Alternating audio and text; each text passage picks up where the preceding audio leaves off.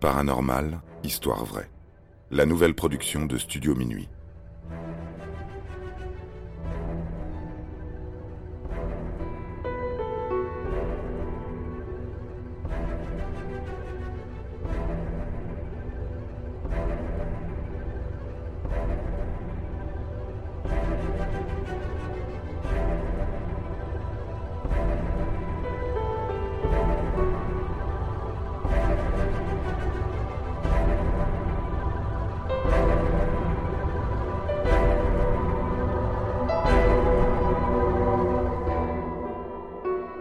Les nombreuses vies de l'Ourang Medan.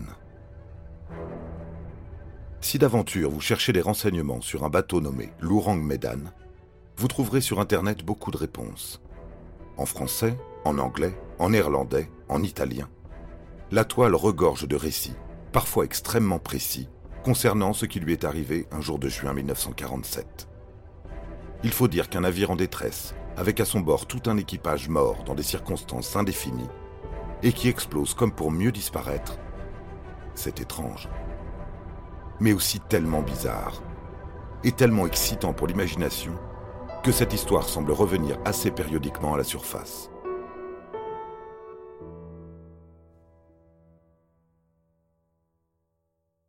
En juin 1947, deux postes d'écoute, l'un britannique, l'autre néerlandais, captent un message de détresse en provenance de l'Ourang Medan. Tous les officiers, y compris le capitaine, sont morts, allongés dans la salle des cartes et sur le pont. Peut-être toute l'équipe est morte. Suivent quelques mots indéchiffrables, puis je meurs. Ce navire se trouve dans le détroit de Malacca, entre la Malaisie et Sumatra. Des navires à proximité de l'endroit où se trouvait l'Ourang Medan sont alertés. C'est le Silver Star, un bateau de marchandises américain, qui se déroute pour porter assistance aux navires en détresse. Il parvient à le localiser et s'approche. Le capitaine du Silver Star tente alors en vain de contacter l'équipage de l'Ourang Medan. Personne ne répond à son appel radio et le pont semble vide. Il décide donc d'envoyer quelques marins à bord. Ces hommes découvrent une scène d'horreur qu'ils n'oublieront jamais. Des cadavres jonchent le pont et les couloirs. Ils ont les yeux exorbités, les bras tendus comme pour supplier ou se protéger leurs visages grimacent de peur. Même le chien du navire est retrouvé mort dans une position agressive montrant les dents. Le capitaine gît sur le pont et l'agent de communication, celui-là même qui a transmis le message, a encore le doigt crispé sur son télégraphe.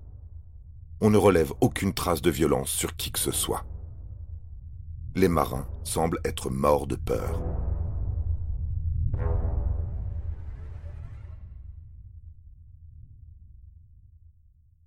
Le capitaine du Silver Star décide de remorquer l'Ourang Medan.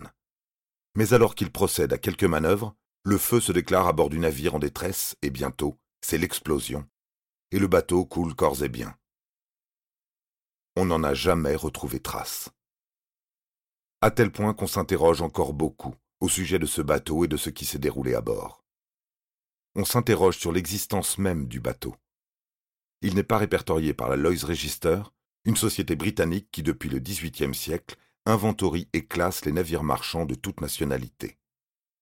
De surcroît, aucun enregistrement ne faisant état d'un bateau nommé Ourang Medan n'a pu être localisé dans aucun pays.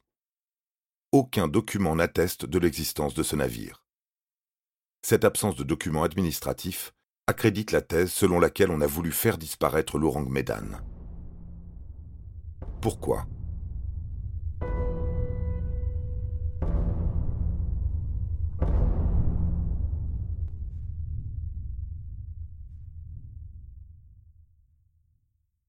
La sinistre aventure de l'Ourang Medan a été déclinée sur de nombreux supports. On trouve aujourd'hui des jeux vidéo qui s'en inspirent et promettent sueur froide et nuits de terreur à bord d'un bateau fantôme. L'amateur de mystères irrésolus pourra trouver sur Internet quantité d'explications pour résoudre le mystère de l'Ourang Medan. Régulièrement, de pseudo-journalistes affirment qu'il n'y a plus de mystère, car ils ont résolu l'énigme. Tous affirment raconter la véritable histoire de l'Ourang Medan que nous propose-t-on? Bien sûr, l'inaltérable intervention d'une force surnaturelle surgit de l'océan ou tombée du ciel. Elle a le mérite d'expliquer pourquoi tout l'équipage aurait été tétanisé de peur. On imagine également que ce navire aurait pu être l'objet d'expériences militaires. En pleine guerre froide, quoi de plus plausible? Cette théorie expliquerait pourquoi on ne trouve aucun document officiel relatif au navire avant et après l'accident. Tout a été soigneusement effacé. L'une des théories va plus loin et soutient que l'Ourang Medan transportait à son bord les armes chimiques et bactériologiques des Japonais de l'unité 731. Officiellement, cette unité dirigée par Shiroishi se consacrait à la prévention des épidémies et à la purification de l'eau. En réalité, elle effectuait des expérimentations sur des cobayes humains, au moyen de vivisection sans anesthésie. Elle menait également des recherches sur diverses maladies comme la peste, le typhus et le choléra, en vue de les utiliser comme armes bactériologiques. Au terme de la guerre, les membres de l'unité 731 ont négocié avec le général MacArthur et les autorités américaines un pacte les soustrayant aux poursuites intentées par le tribunal de Tokyo. En échange, les États-Unis ont reçu de Shiroishi l'ensemble des résultats des tests menés par l'unité 731, résultats qu'il avait conservés dans sa fuite devant l'armée soviétique. Cerise sur le gâteau, le général MacArthur s'arrangea pour faire venir aux États-Unis le matériel de Shiroishi afin que ce grand savant, bienfaiteur de l'humanité, y poursuive ses recherches. C'est, selon certains, ce matériel que transportait l'Ourang Medan. D'où la nécessité pour les Américains de mettre en scène la disparition de l'équipage et de la cargaison, ainsi à jamais mystérieuse.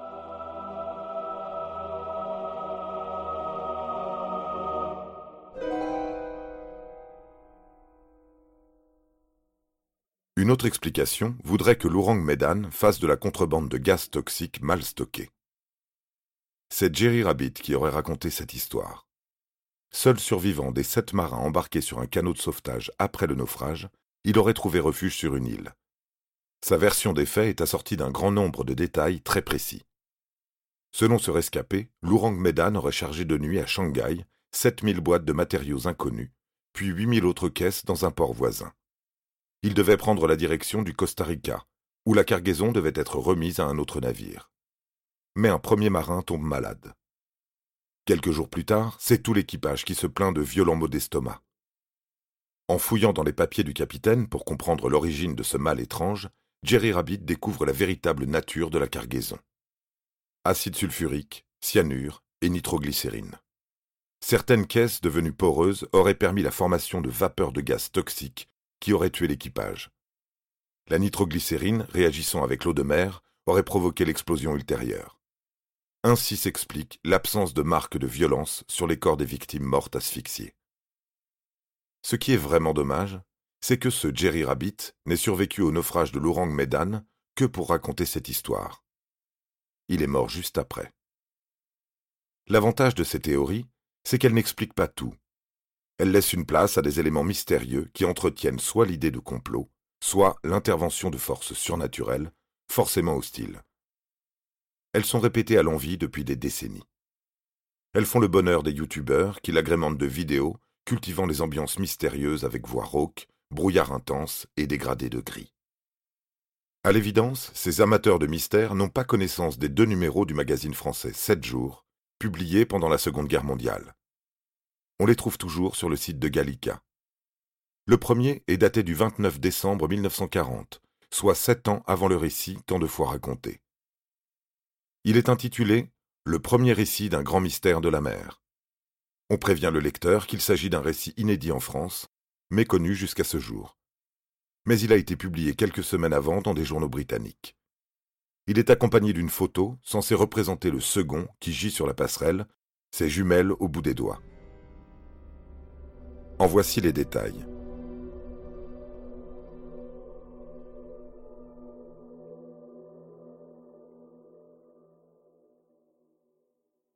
Le 13 novembre 1939, sur une mer d'huile au large de l'Australie, à 7000 km de la version 1947, un SOS est lancé par un navire nommé l'Ourang Medan.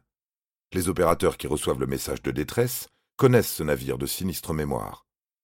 L'année précédente, il a transporté des bagnards entre l'Angleterre et l'Australie.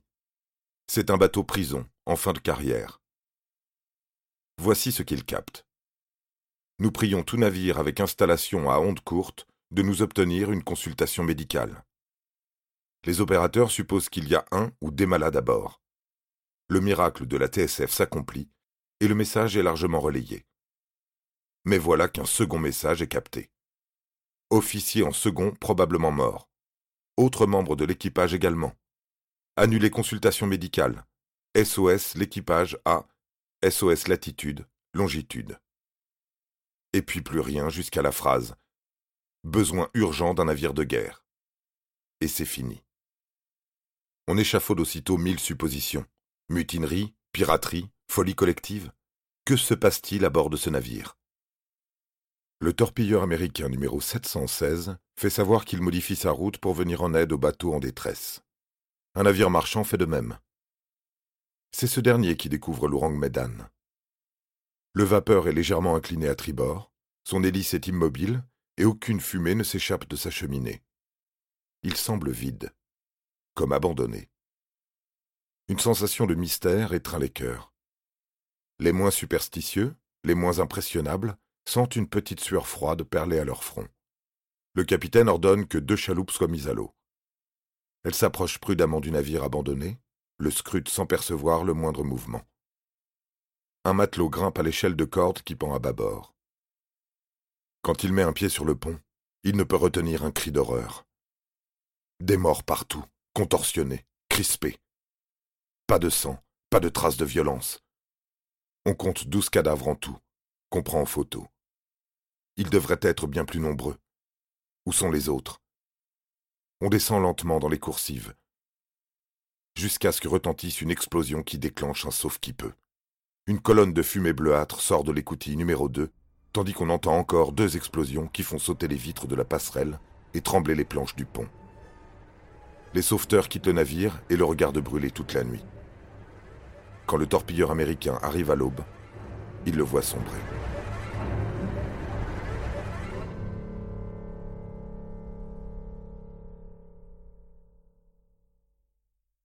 Ce premier article de décembre 1939, non signé, s'interroge sur la nature des événements. Mutinerie, passagers clandestins, poison canac à effet immédiat Les questions restent sans réponse. Le second article date du 7 septembre 1941, soit près de deux ans plus tard. Il s'intitule Le mystère de l'Ourang Medan est éclairci. Il rappelle l'épisode aux lecteurs qui, en cette période de guerre puis d'occupation, ont pu l'oublier. On note cependant quelques variantes. Ce sont des marins américains qui montent les premiers à bord de l'Orang Medan. On lit que le second, qu'on a pourtant vu jumelle en main sur la photo du premier article, est tombé au pied de l'échelle de la passerelle, ses jumelles retenues au piquet, comme s'il avait scruté jusqu'au bout l'immensité du Pacifique. Il semblerait que le magazine 7 jours en sache désormais plus sur l'Orang Medan. Il affirme que c'était un navire sinistre, auréolé d'épouvante, qui transportait des forçats jusqu'en Australie. À plusieurs reprises, des mutineries ont éclaté à bord. Devenu trop vieux et trop lent pour ce lugubre trafic, l'Ourang Medan est mis en vente par le gouvernement australien. Il est acheté par un contrebandier millionnaire tout ce qu'il y a de plus louche. Vente de stupéfiants et négoce de chair humaine sont inscrits sur son CV. Voilà l'Ourang Medan reparti pour de longues et illicites navigations. Puis le 13 novembre 1939, l'Ourang Medan disparaît dans les circonstances racontées dans l'article précédent. Pendant les 22 mois qui séparent les deux articles de 7 jours, les enquêteurs n'ont pas chômé, puisqu'ils ont retrouvé un survivant, réfugié sur l'île indonésienne de Viti C'est au gouverneur de Singapour lui-même qu'il a raconté son histoire. Incroyable, on s'en doute. L'Ourang Medan, un ancien vapeur, a quitté Singapour avec à son bord 2500 mystérieuses caisses soigneusement closes. Après quelques milles, le capitaine, un forban, détourne le navire de sa route officielle et force l'équipage à faire route vers Panama. Alors commence l'hécatombe des marins, qui meurent les uns après les autres, foudroyés par un air pestilentiel. Une mutinerie et un naufrage plus tard, on enquête, et on découvre que l'Ourang Medan transportait de la nitroglycérine, du cyanure de potassium et de l'acide sulfurique. Le tout mal arrimé se serait détaché, ouvert, et aurait tué tout l'équipage.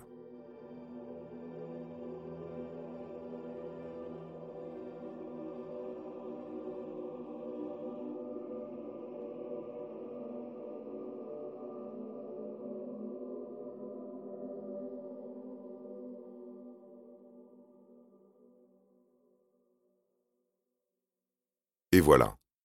La version du naufrage de l'Orang Medan en 1939 semble ne pas avoir eu assez de succès au goût de son créateur, qui a ressenti le besoin ou la nécessité d'en proposer une autre en 1947. Pourquoi? Pourquoi raconter à nouveau, huit ans après, la même incroyable histoire à quelques détails près? Et surtout, qui a inventé cet épisode sinistre? Qui lance de telles histoires qui deviennent des légendes urbaines ou ici maritimes? À qui profitent ces histoires et comment en trouver l'origine? Tel est le vrai mystère de l'Ourang Medan. Tout irrésolu qu'il soit, il confirme notre besoin de mystère et notre goût pour le bizarre. Nous ne saurions rester en manque d'irrationnel. Qu'on nous donne encore et encore des histoires qui nous permettent de rêver, d'imaginer.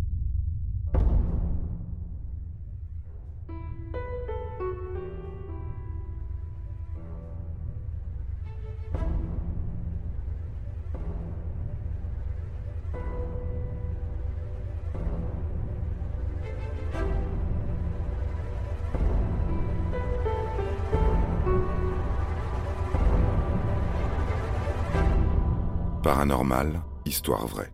La nouvelle production de Studio Minuit. Interprétation Florent Houlier. Production John Mack et Romain Landsberg. Écriture Sandrine Brugot. Montage Philippe Despiraux. Musique composée par David Rampillon.